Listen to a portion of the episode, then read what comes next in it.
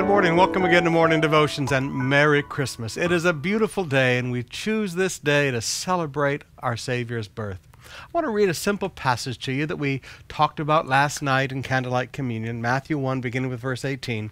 This is how the birth of Jesus Christ came about.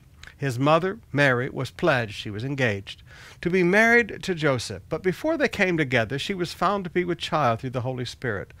Because her husband was a righteous man, he did not want to expose her to public disgrace. He had in mind to divorce her quietly. But after he had considered this, an angel of the Lord appeared to him in a dream and said, Joseph, son of David, do not be afraid to take Mary home as your wife, because what is conceived in her is from the Holy Spirit. She will give birth to a son, and you are to give him the name Jesus, because he will save his people from their sins. Now, I want you to look at the amazingness of that passage. Here is a man who has never heard of such a thing as a virgin birth, though it is prophesied in the scriptures in Isaiah. But here is a very simple man who is a righteous man.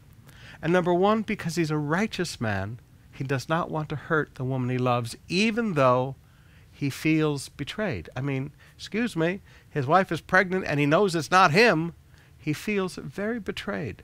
But because he's a righteous man, he has no desire for vengeance. He has no desire to hurt the one he loves. Now, there's a man who's right with God. A man, even though he has the right to lash out, a man who has no desire to, to reach out and hurt the one he loves because of how she he thinks she has treated him. But secondly, as he thought about this, as he pondered this, God sends an angel to speak to him.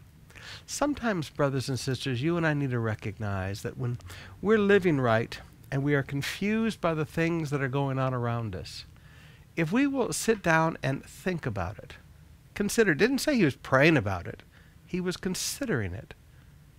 Now, sometimes we always want to be spiritual and say, I'll pray about that. When what we really mean to say is, I need to think about that a little bit. So he wasn't praying about it, he was thinking about it. And when he was thinking about it, an angel begins to speak to him.